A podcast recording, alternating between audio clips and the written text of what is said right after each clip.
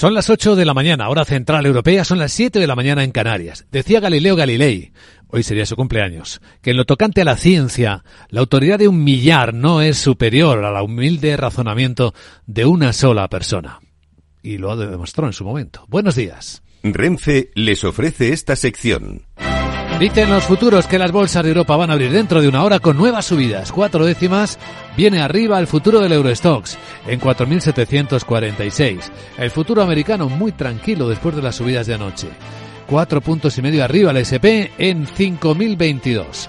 Y el futuro del IBEX empieza a negociarse ahora mismo con subidas también de 42 puntos, de cuatro décimas.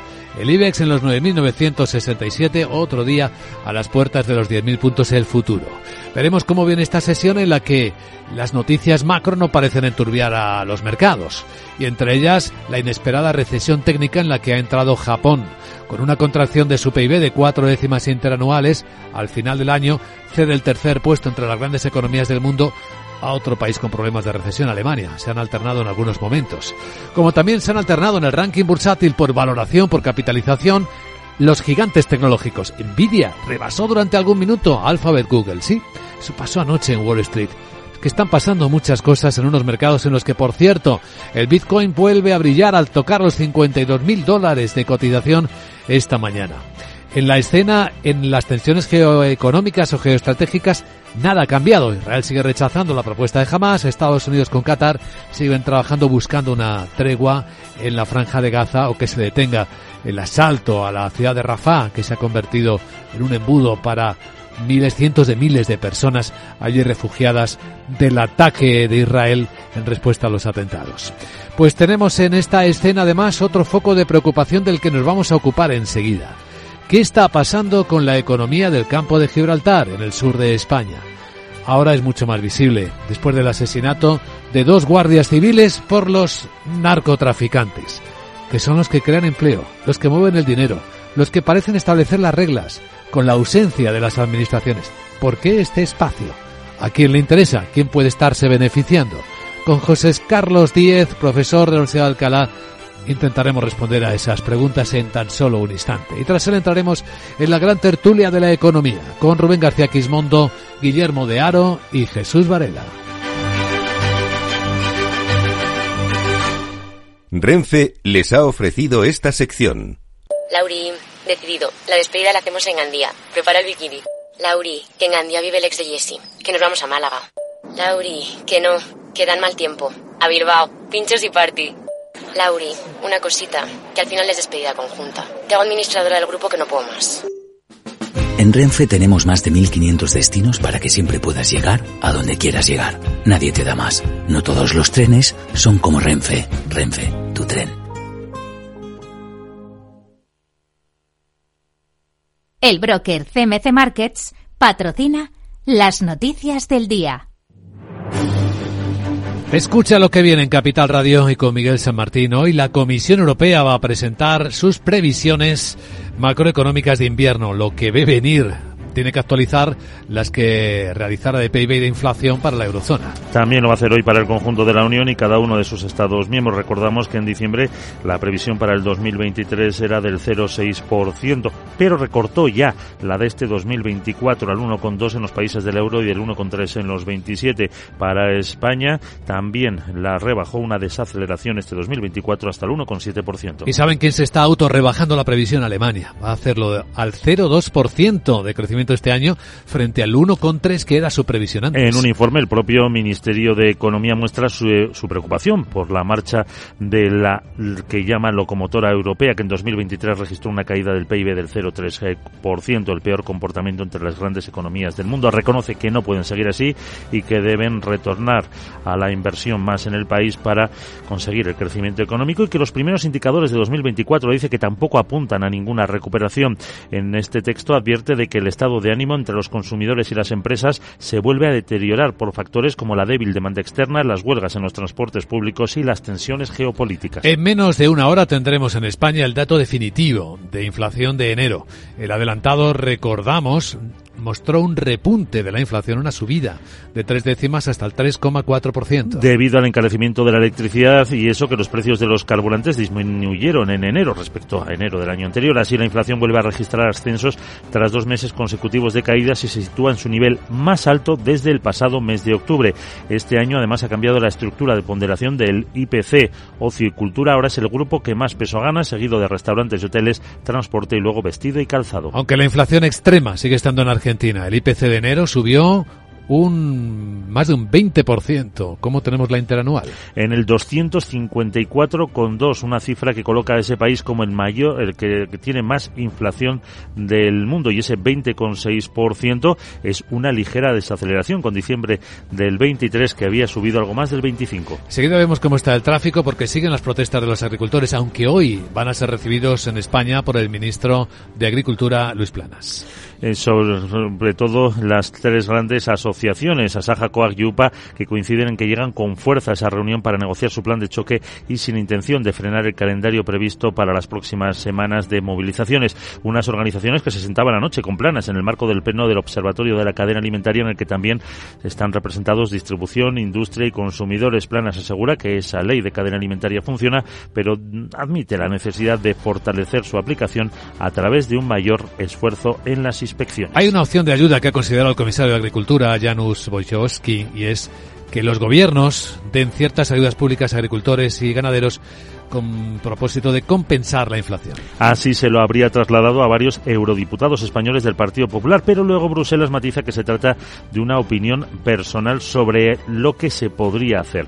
Propone ayudas de Estado de hasta el 10% de la cantidad que se recibe por la PAC para compensar las pérdidas de la inflación. España tiene asignados unos 5.300 millones de euros, así que ese 10% equivaldría a 530 millones más cada año. Veamos la agenda. Hola de nuevo, Sara Bot. Muy buenos días. Buenos días, es jueves como sabe tu body y hoy tenemos muchas cositas chulis que ya te cuenta la Sarita. El Reino Unido ya ha publicado el dato preliminar del PIB que cierra el 2023 en el 0% y la producción industrial sube un 1,4, en ambos casos peor de lo esperado. Ya. La Comisión Europea que hoy presenta sus previsiones de invierno. En España se publica el IPC de enero y el índice de confianza del consumidor de ese mes y el Tesoro subasta bonos y obligaciones. En la zona euro, balanza comercial y en Estados Unidos, producción industrial y ventas al por menor. La Agencia Internacional de la Energía publica su informe sobre el mercado del petróleo. La presidenta del BCE, Christine Lagarde, participa en un debate sobre política monetaria en el Europarlamento. Luis Vicente vamos a escuchar ahora al profesor José Carlos Díez y que nos hable sobre la economía en la zona del campo de Gibraltar español. Sí. Jeje. Sí, sí. Bueno, por cierto, ¿Qué? ¿me podría presentar a primera ministra de Gibraltar? ¿Para? ¿No me verías bien? No. De ahí luego a Queen of England hay un paso. No, Jeje. no, no. Definitivamente los jueves estoy fatal. Sí. Chao. Déjalo aquí, querida. Vamos a ponernos muy en serio a examinar qué está ocurriendo en el campo de Gibraltar y en el resto de las cosas luego en la gran tertulia de la economía. El broker CMC Markets ha patrocinado las noticias del día. Veamos ahora cómo está la circulación en conexión con la DGT. Patricia Arriaga, buenos días. ¿Qué tal? Muy buenos días. Pues arranca esta jornada de jueves y hasta ahora precaución por un accidente que está complicando a lo largo de más de dos kilómetros en Barcelona, la A2 de salida en San Andreu de la Barca. Pero también en Alicante, la A70, hay un accidente que dificulta la zona de Mercalicante en dirección al enlace con la A31. También en el acceso a Sevilla por la A92 en Alcalá de Guadaira y en Málaga en la A7 en Estepona en dirección a Cádiz. Además, tráfico intenso de entrada a Madrid. Destacamos A2 en la zona de Torrejón, San Fernando y Canillejas, A4 Pinto, A42 en Parla y en Barcelona en la AP7 en Santa Perpetua de Mogura y San Cugat del Vallés en dirección Tarragona. Por movilización agrícola está cortada en Girona la G38 en Muyó en ambos sentidos y en Málaga está complicando ya la A397 en Igualeja.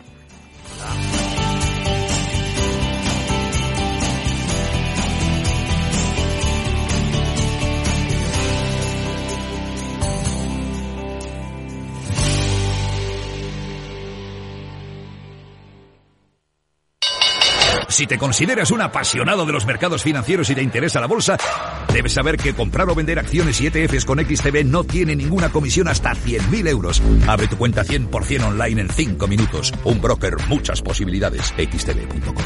A partir de 100.000 euros al mes, comisión del 0,2%, mínimo 10 euros. Invertir implica riesgos. ¿Qué es ir más allá?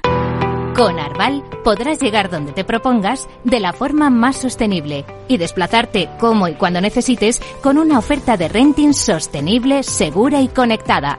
Y preocuparte solo de conducir porque nosotros nos ocupamos del resto. Arval, la transición energética arranca aquí. Más información en arval.es.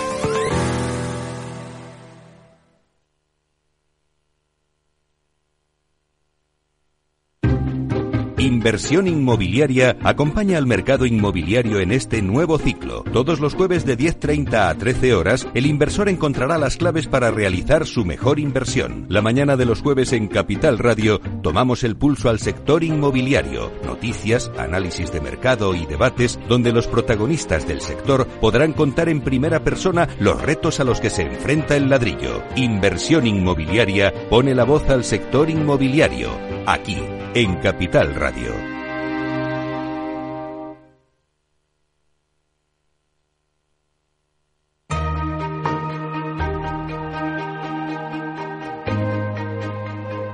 La entrevista capital.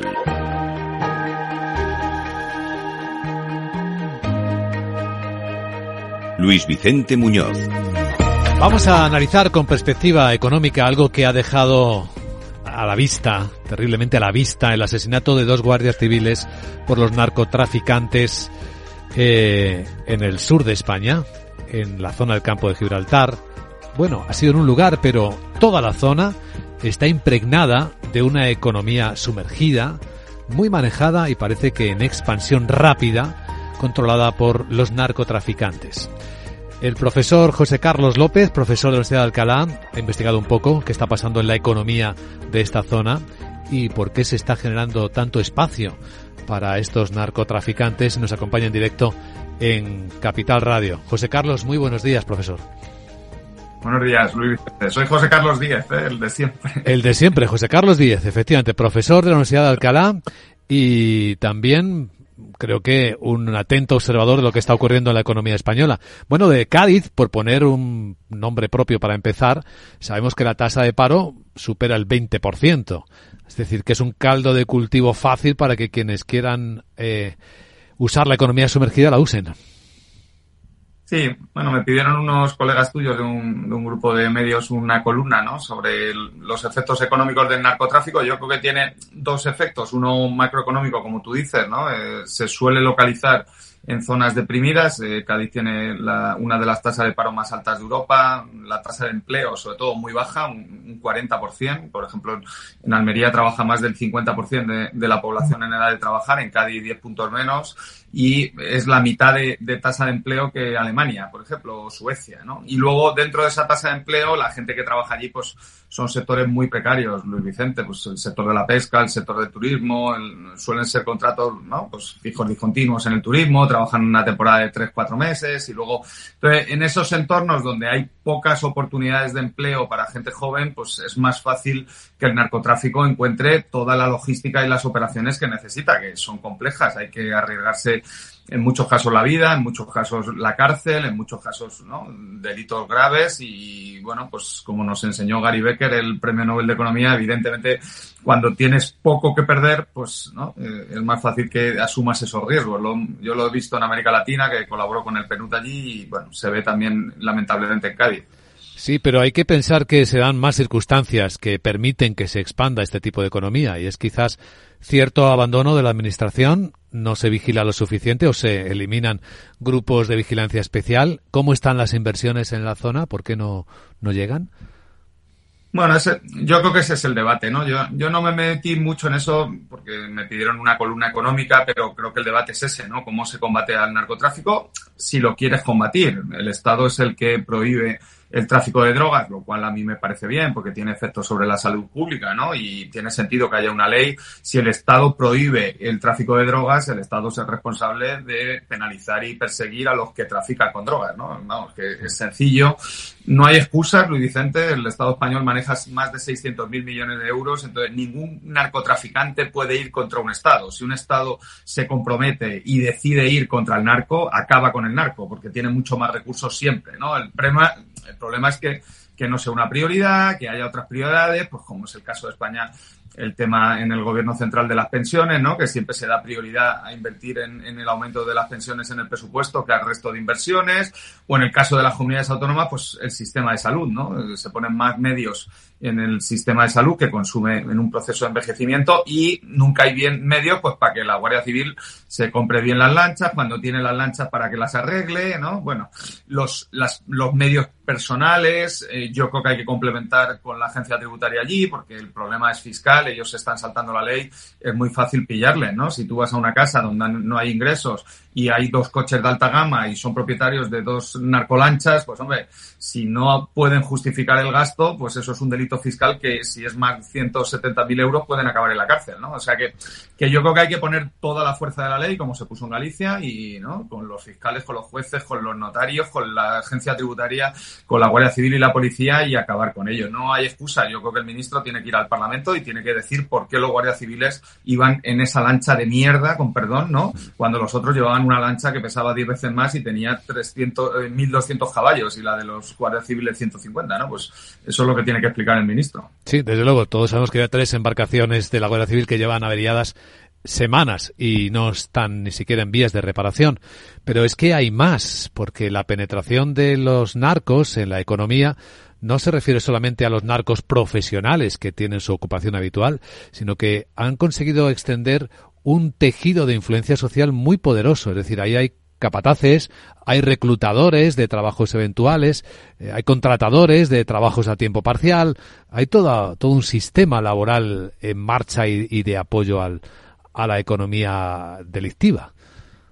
Claro, ese es el problema, porque aunque metas en la cárcel, que me parece bien, al que conducía la lancha, esa es una mula, ¿no? no Hay que ir a por la cabeza y a los de arriba, ¿no? Si no te cargas la estructura de la organización, como pasó con ETA, y sobre todo los mecanismos de financiación que tú describes, pues es muy complicado, ¿no? Eh, producir eh, cocaína o, o, hachís en Marruecos o en, o en, Ecuador o en Colombia o en cualquier país de América Latina eh, tiene unos costes muy bajos, ¿no? Eh, traficar dentro de ese país tendrá algo de costes, pero menores. Cruzar el estrecho o traerlo a España ahí ya entras en un proceso donde hay muy poca gente que está dispuesta a asumir esos riesgos y a traerlo. ¿no? Eh, dentro de esos entornos de, falta de competencia, como explicamos los economistas, las empresas que están dentro con barreras de entrada tienen poder de fijación de precios. Entonces, claro, estamos hablando que es un negocio extremadamente rentable, que se cobra al contado, que no tiene problemas de financiación, entonces les permite crecer y escalarse muy rápido, les permite en economía sumergida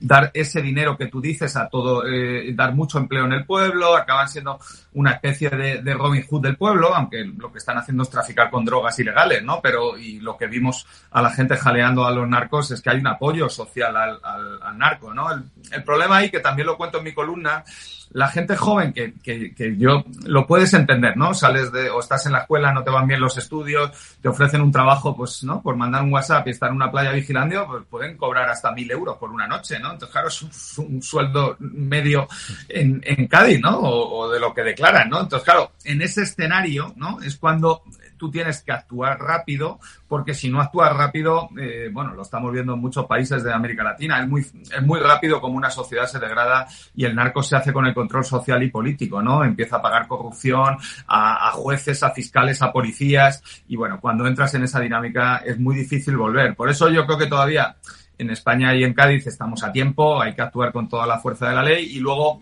mandar un mensaje a esa gente que está en esas sociedades donde el narco se hace con el control político y social, las sociedades se empobrecen, Luis Vicente. O sea, todos salen perjudicados con el narco, no solo los que entran. Y los que entran especialmente. Si hoy Sito Miñancos y los charlines que llevan, no sé, 30 años en la cárcel, que les han quitado todos sus bienes, que no tienen dinero ni para ir a, comprar a un supermercado porque no pueden generar, nadie les contrata, si hoy volvieran a entrar en, la, en siendo jóvenes, ¿volverían a ser narcos?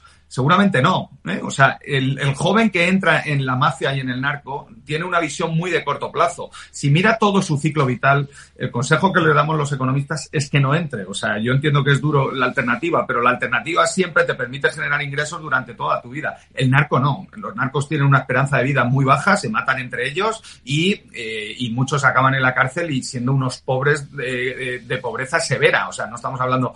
Pero bueno, yo creo que es mejor no caer en la tentación, que entiendo que es muy fuerte y como Ulises eh, ponerte, ponerte cera en los oídos, ¿no? Para no escuchar los cantos de la sirena del narco, que, a esa edad pues es muy fácil entrar.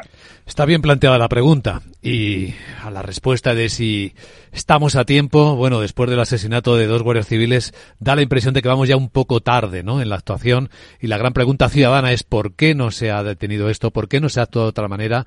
Y estamos esperando medidas urgentes, claro, porque es evidente que aquí hay un problema grave, creciente y expansivo. Y agradecemos mucho el trabajo de José Carlos Díez, profesor de la Universidad de Alcalá, porque ha puesto también ese foco, esa perspectiva económica que nos permite comprender mejor este grave problema de una forma más, más completa, más inclusiva. Profesor, gracias. Pero, solo le hice un mensaje de confianza y de ánimo vamos tarde. O sea, eh, eh, la, Guardia Civil tiene toda la red de informantes, saben quién son los narcos. O sea, si el Estado se lo propone, acaba con ellos. Eh, el tema es que haya voluntad política y se pongan los medios para hacerlo. Yo creo que ese es el, debate que tenemos que tener. Sí, sí, y ahí está perfectamente señalado el problema. La Guardia Civil sabe qué hacer, pero no puede hacerlo por alguna razón. Falta de medios, falta de decisión política, y eso es lo que nos inquieta. Mucho. José Carlos Díez, gracias por acompañarnos. Un placer, como siempre, Luis Vicente.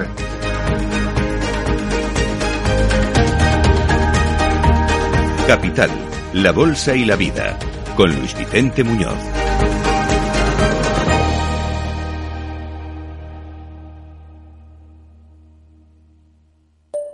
Mario, que eso de que no te da tiempo a pillar el tren. No te preocupes, que lo he mirado y hay un tren cada hora. Así que nada, salsero, duchita fría, cafetito para la resaca y ya te estás viniendo que está tu ahijado y toda su clase esperándote. Niños, saluda al Tito. ¡Tito! En Renfe tenemos la mayor frecuencia de trenes de este país. Nadie te da más. No todos los trenes son como Renfe. Renfe, tu tren.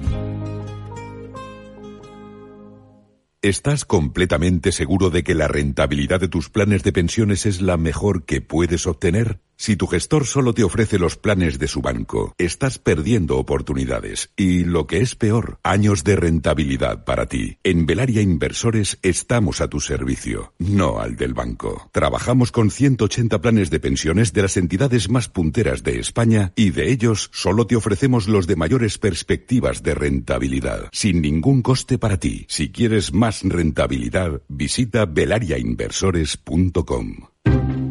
Inversión inmobiliaria acompaña al mercado inmobiliario en este nuevo ciclo. Todos los jueves de 10.30 a 13 horas, el inversor encontrará las claves para realizar su mejor inversión. La mañana de los jueves en Capital Radio tomamos el pulso al sector inmobiliario. Noticias, análisis de mercado y debates donde los protagonistas del sector podrán contar en primera persona los retos a los que se enfrenta el ladrillo. Inversión inmobiliaria pone la voz al sector inmobiliario. Aquí en Capital Radio. Descubre el lado más verde de la economía y las empresas en una nueva newsletter de Capital Radio. Todas las claves de la semana sobre ESG en un mismo sitio. Suscríbete en capitalradio.es a claves ESG y recibe los contenidos del lado más sostenible de las empresas.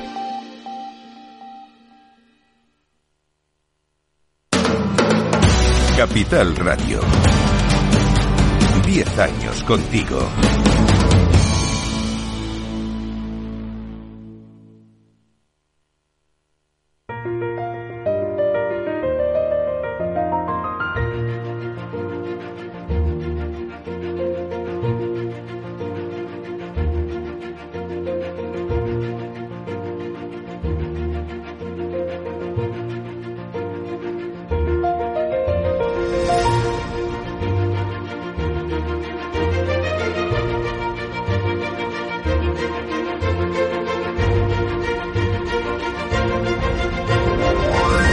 En Capital Radio comienza la gran tertulia de la economía con Luis Vicente Muñoz.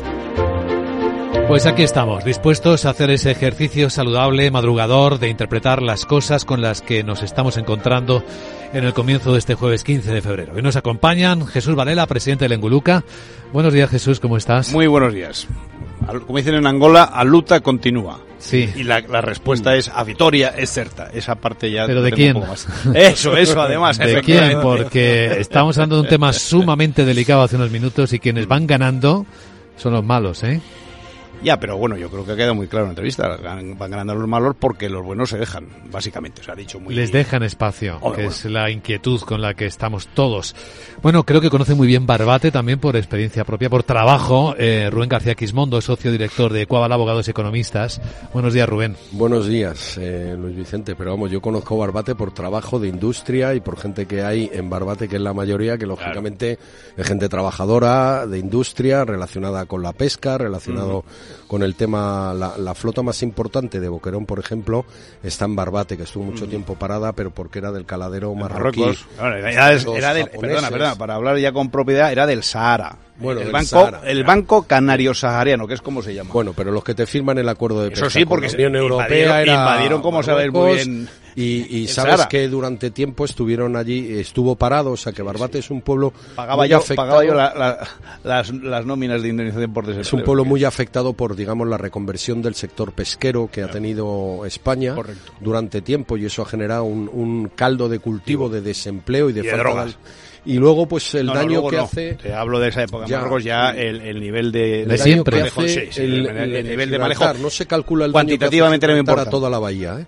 El, el, daño de Gibraltar es como meter un cuchillo eh, sangrante claro, durante claro. siglos. Eh, Gibraltar es una extracción de riqueza de toda la bahía tremenda y además es el lugar donde desgraciadamente los narcos y todos han estado lavando, limpiando. Yo, por ejemplo, de hecho, por, no trabajo con ellos nunca. Cualquier mandato de allí lo rechazo inmediatamente. Me da igual que me vengas con inmobiliario y tal. Dicen, mira, macho, el dinero circula y tiene un origen normalmente que no es lícito, desgraciadamente. Un cuchillo de extracción de riqueza, eso es Gibraltar mm -hmm. en la bahía, es una eso definición es, sí, sí. Eso es. muy poderosa, muy Aunque gráfica. hoy en día les da trabajo a la gente que cruza la, la frontera para trabajar en Gibraltar, desgraciadamente se ha convertido en un polo de atracción, siempre ha sido a través de unas ventajas fiscales evidentes y un régimen como era teóricamente el, el británico, y aunque España digamos, ha tratado de compensarlo, ¿no? Con el puerto, por ejemplo, de Algeciras, que intentaron ellos hacer ahí actividades,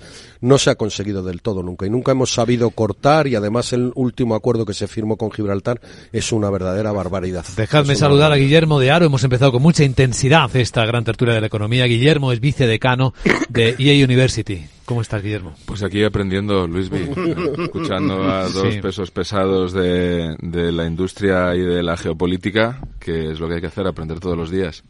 Sí, y en este caso, pues preocuparnos un poco más, ¿eh? porque mm, claro. la gran pregunta que se hacía José Carlos Díaz hace un instante en la entrevista, la que seguimos haciéndonos es, ¿estamos abriendo el espacio para que esto crezca? Es decir, no estamos haciendo Está claro que no hacemos lo suficiente como país, como administraciones, pero es que además hay como cesión de espacio. Esto es, la sospecha es bastante grave, ¿no os parece?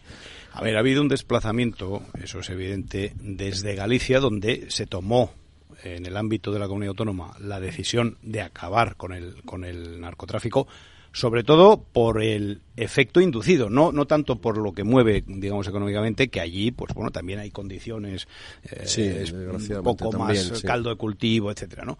Eh, y se desplazó. A ver, esos barcos sí. eh, de Boquerón, que efectivamente son cerqueros eh, en su mayoría, los armadores son empresarios gallegos que se movieron mm. hacia Huelva y hacia Cádiz, al Golfo, al Golfo de Cádiz, ¿no? Quiero decir que los gallegos se mueven en lo bueno, bueno, y en lo malo. En lo bueno y en lo malo, ¿sabes cómo te digo? Que el mundo cambia, el mundo. ¿eh? Claro, pero, pero al final el modelo es el mismo. Entonces, al final es un problema, si es que es un problema económico, lo que pasa es que, claro, eh, las, las, las, las condiciones, insisto, de, por, yo hablo de la época de la, del, del cese del acuerdo con Marruecos, sí insisto, eh, las ayudas de la, de la Unión Europea para el, amarre de la flota, que son pagar a los armadores y a los y a los marineros, los pagaba yo. cuando trabajabas en la administración. Claro, cuando estaba director general de estructuras y mercados pesqueros. Y ya entonces Barbate era un problema. Lo que pasa es que era un problema, bueno, transitorio, porque se podía pensar que podría volver la actividad a Marruecos. La actividad a Marruecos volvió, pero los barcos mm, en general no volvieron. Y además, bueno, pues cada vez lo que te piden todos los países es que tú mm, proceses y hagas lo más posible en tierra de ellos. O sea, no, no solo que pesques en sus aguas, sino que después trates de, desembarques. desembarques, exactamente. Entonces, en el caso, por ejemplo... Ha quedado todo, ¿eh? Claro, que al final, claro, efectivamente. Entonces, ¿qué ocurre? Pues que ha habido un, eh, una subida importante en el grado de delincuencia, porque estamos hablando del hachís y tal cual, pero no estamos hablando de coca y otras cosas. Entonces, mm, ese caldo de cultivo que hay, se crean las condiciones, pum, la, la, tormenta perfecta un poco, ¿no? Y eso es lo que está pasando. Pero yo soy muy crítico con la actitud de las, de las autoridades de interior, porque insisto, es que había, había una unidad debidamente dotada, etcétera, etcétera, eh, que ha sido desmantelada y todavía no sabemos por qué. No, no ha explicado nadie por qué. Nadie, nadie. Yo es que creo que en el fondo es un problema socioeconómico muy, muy grave. O sea, Barbate además tiene una característica que no hay que olvidar y es que la mayor parte de su territorio pertenece al Ministerio de Defensa, ah, donde hacen las maniobras los de la OTAN, etcétera, con lo cual otros pueblos de la bahía de Cádiz han podido desarrollarse turísticamente y Barbate no ha podido porque tiene esos territorios que son los que son fronterizos con playa y es normal porque es un motivo de defensa, necesitan también hacer maniobras. Además que es zona de seguridad nacional. Es zona, tiene una zona, muy particular no se puede construir, etcétera. Pero Vejer de la Frontera, que tiene esas condiciones, también tiene una tasa de paro por encima del Por eso te digo que, o sea que mm, eso no garantiza. no, pero quiero decirte que es un problema socioeconómico muy grave. El de la línea, el de Barbate, el de Vejer, toda esa zona tiene una situación socioeconómica que es un caldo de cultivo que viene desde los territorios de defensa que no permiten desarrollo turístico, las flotas pesqueras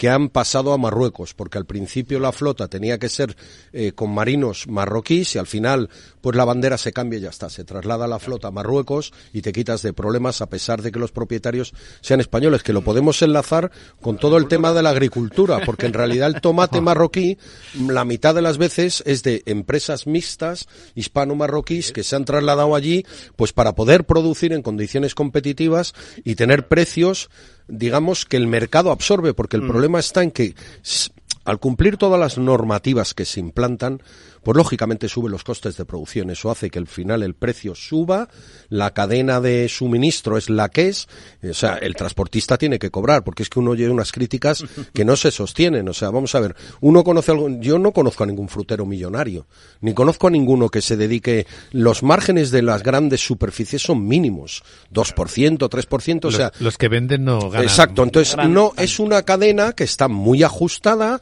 el transportista, que yo sepa, pues no me da a mí la impresión de que las empresas de transporte ni los autos, los que llevan los tomates de un lado al otro, no ganan mucho. O sea, quiere decir que toda la cadena, no es verdad que la cadena explote al agricultor o lo que sea. Ahí cada uno está ajustado. Son dos cosas distintas. bueno, pero, no, pero volvamos un poco. Yo quería terminar el tema socioeconómico de Barbate, Berger y toda esa zona. Ese caldo de cultivo, que la línea, por ejemplo, lo padece también con Gibraltar, se ha intentado de una u otra manera pelear. Entonces es una política de seguridad sin duda, de tener los medios adecuados que no los tienen, y como no te lo tomes en serio, eso va a crecer, pero de manera, eh, porque además en el otro lado, eh, cuenta con la corrupción permanente de la policía marroquí, que los deja, que hacen lo que quieren. O sea, hablemos pronto y claro. Entonces, claro, igual pateras, todo, ¿no? Entonces, tienes unas condiciones socioeconómicas de base que hacen que si una actividad económica florece y es el narco que reparte dinero y no le dotas de medios para mm, pelearlo,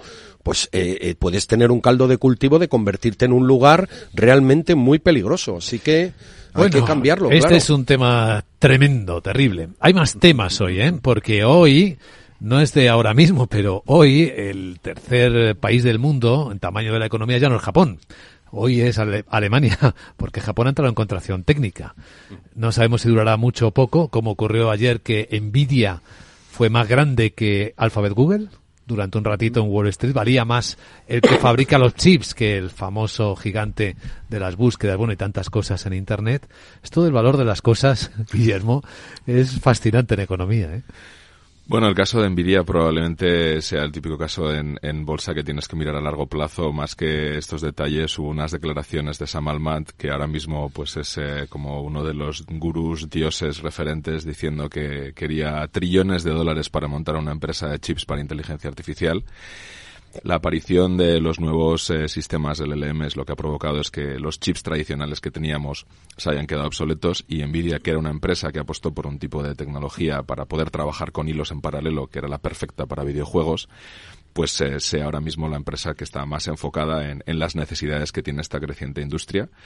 Y pues la tormenta perfecta se produce el tema de Japón, bueno, ya hemos tenido Alemania también que sí que no. Y mi querida Alemania, con la que sabes que tengo una gran vinculación, tiene serios problemas ahora mismo por costes energéticos, tiene serios problemas por una transición energética que no está saliendo como, no sé si, si siquiera se plantearon que iba a ser así. Y además también nos desayunamos con, con las palabras del canciller diciendo que hay que rearmar el país y que la industria de defensa tiene que convertirse en un puntal. Una Alemania que está muy por debajo del, del objetivo de NATO, del 2% de presupuesto PIB. De PIB sí. Y ya te digo además de primera mano, sin ánimo de asustar a la audiencia, Mm. pero estuve la semana pasada en, en Riyadh en el World Defense Show y, Y- eh, hay muchas ventas. Y muchos compradores en todo el mundo. Se está rearmando todo el mundo. Pues esto es la gran tertulia de la economía en Capital Radio y seguimos en un instante tras adelantaros cómo vienen las bolsas, además.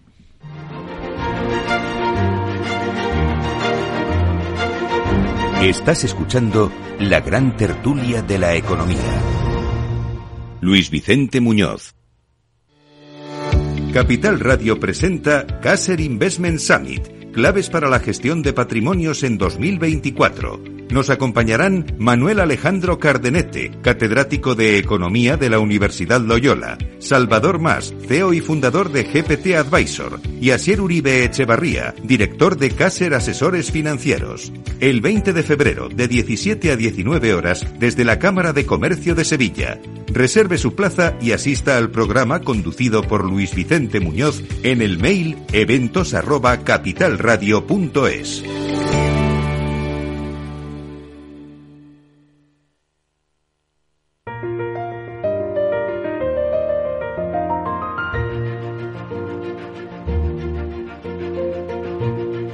La gran tertulia de la economía, solo en Capital Radio.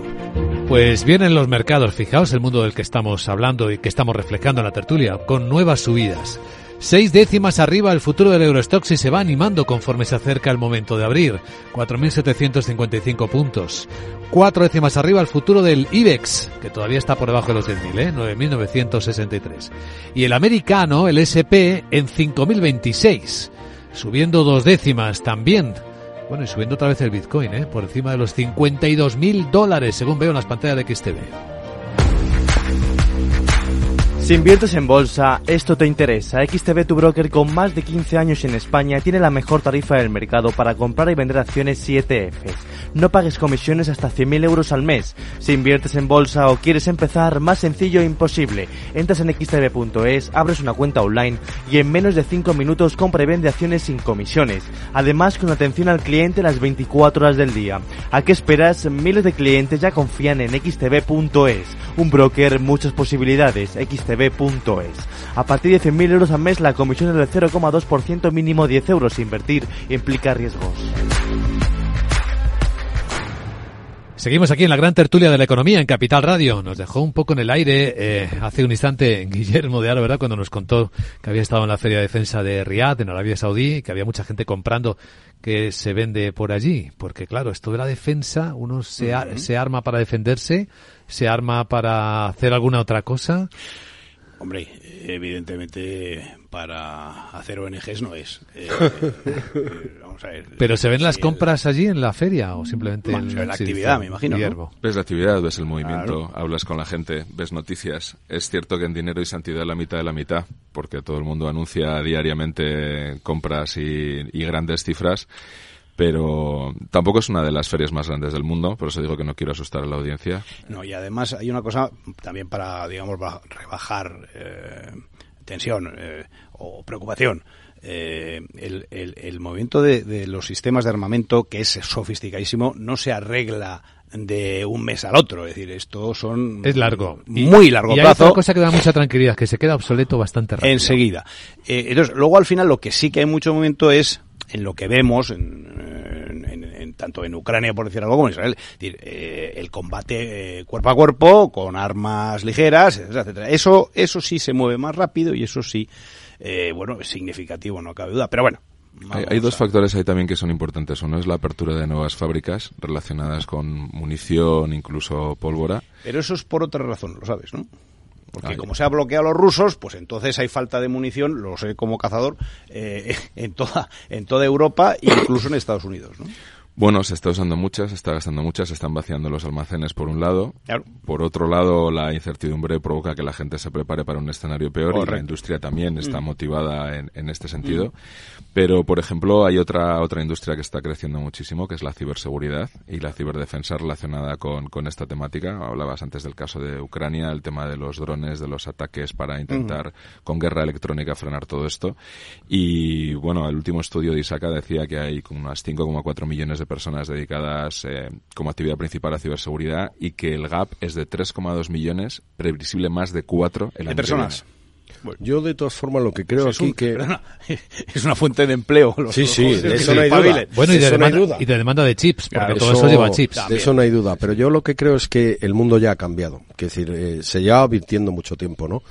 Estados Unidos, yo recuerdo cuando estaba todavía mucho por Asia, etcétera, y bueno, voy, pero ya no tanto, gracias a Dios. Entonces, eh, ya fue avisando, ¿no? Ya fue avisando de que China había cambiado, que el nuevo régimen ya no era el mismo.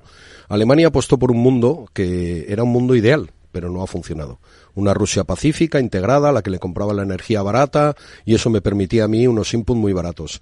Una China muy integrada mundialmente, en la cual yo entraba en su mercado, invertía, de hecho ha sido de los mayores inversores internacionales, con fábricas de toda la industria, todo eso se le ha caído y además se le ha caído de una manera porque no ha querido escuchar, porque no ha querido escuchar las advertencias que le venía haciendo Estados Unidos de que ese mundo por el que apostaba no era el adecuado.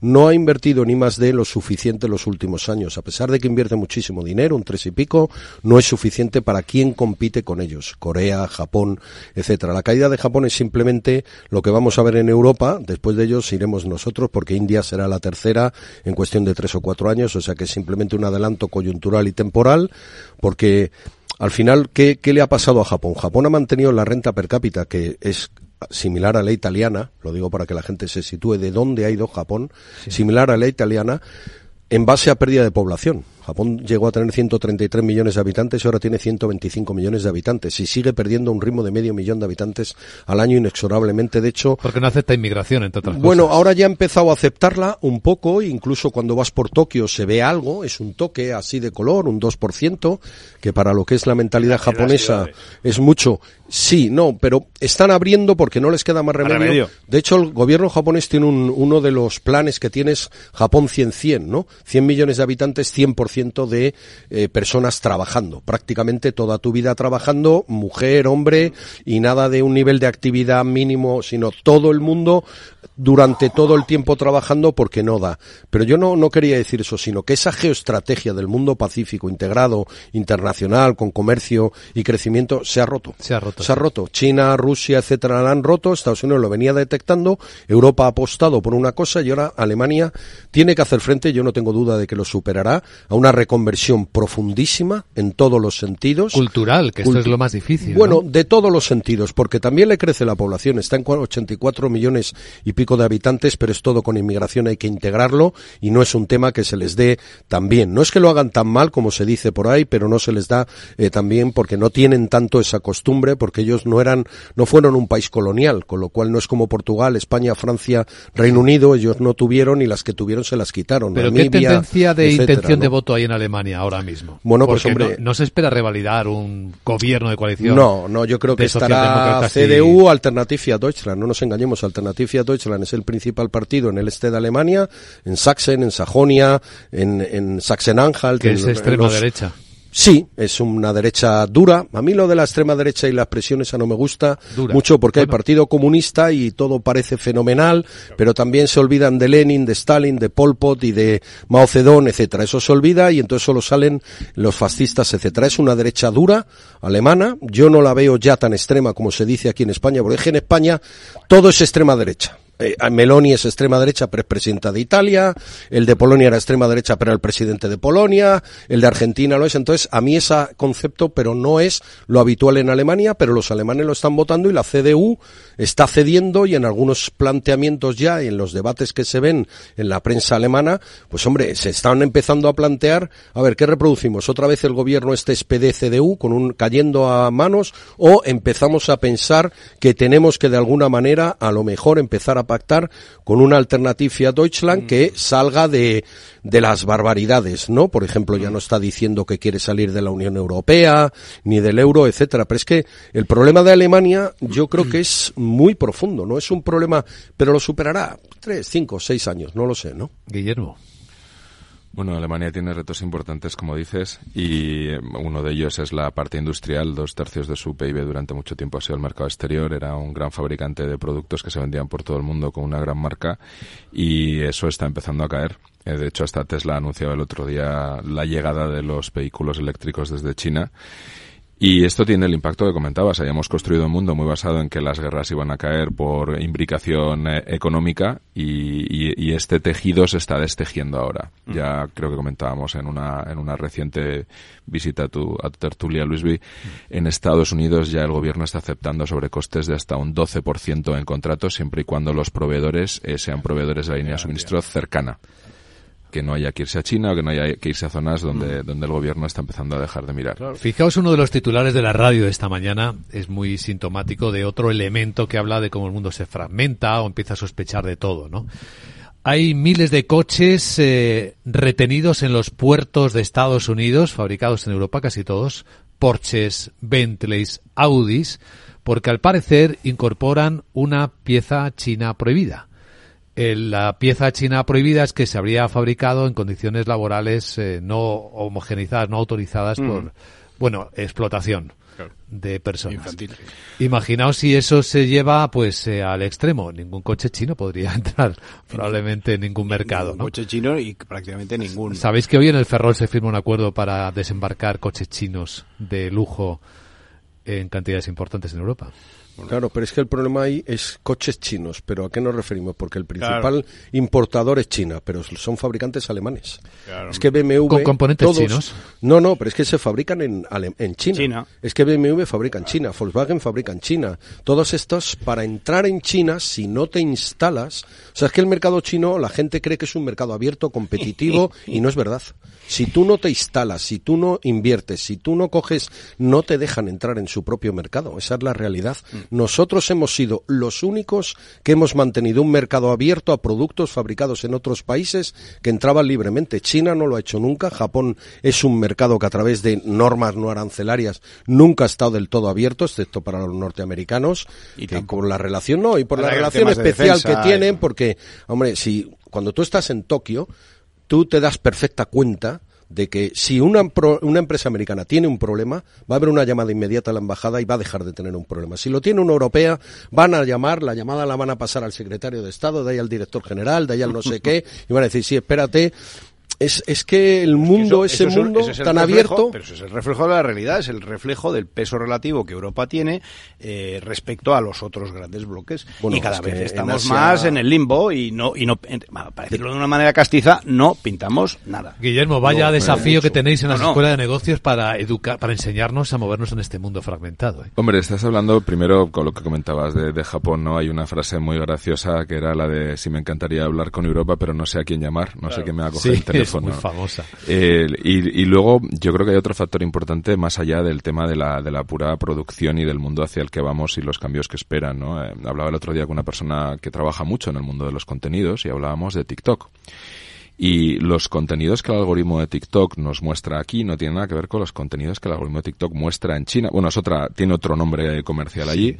Y bueno, pues eh, allí son contenidos mucho más educativos, mucho más divulgativos y no se ven muchos de estos contenidos que nosotros encontramos aquí. Si lo trasladas a la guerra cultural o la eclosión cultural que supuso el cine, la televisión para generar una cierta cultura, una cierta visión del mundo homogénea que facilitaba ese comercio homogéneo, pues estás dando cuenta también de por dónde viene esa, esa presión, ¿no? Los americanos quizá de una manera más directa y más, más osca y, y desde China de una manera pues mucho más sutil y mucho más sobretricia. Me llegaba también la noticia hace un par de días de que creo que era en, Perú gran parte de la red eléctrica ha, sido privatizada y vendida a una empresa china que controla el, el, suministro de electricidad al país. Entonces están, están entrando en muchos sitios siguiendo esa estrategia comercial, pero con una, de una manera muy asimétrica. Y con respecto a la formación, pues es cierto, nosotros aquí en el IE somos como lo más parecido a estudiar en el extranjero estudiando en Madrid con 170 y tantas nacionalidades. Es un desafío. Y con un reto ahora, desde que vino nuestro decano, Iker Sidhu, que este es un hombre que ha estado toda la vida, bueno, el, este hombre tiene 60 patentes vivas, estuvo en Trescom y en US Robotics, eh, la patente de, de, la, de, las, de las redes dinámicas locales es de él, la patente de vídeo de streaming sobre redes IP es de él, y este hombre viene con la misión de precisamente eso, de cambiar la manera de formar y de educar en tecnología en Europa para transformarlo hacia lo que necesitamos, hacia una visión más rápida, más emprendedora, y, y es complicado. Voy a despediros con una noticia buena, muy interesante de hoy. Se ha producido hace unas horas. Un módulo de aterrizaje lunar construido por la empresa aeroespacial Intuitive Machines con sede en Houston ha sido lanzado desde Florida a primera hora del jueves en una misión para realizar el primer aterrizaje lunar, primer alunizaje estadounidense en más de un siglo y el primero de una nave espacial de propiedad privada. Bueno, pues Privada. la carrera la carrera espacial En el lado también, privado. ¿no? Ahí... Guillermo de Aro, Rubén García Quismondo, Jesús Varela, gracias por acompañarnos. Muchas gracias y que Dios reparta Gracias, suerte. eh, Eso. Gracias, Luis. Vamos con el Miura. Eso.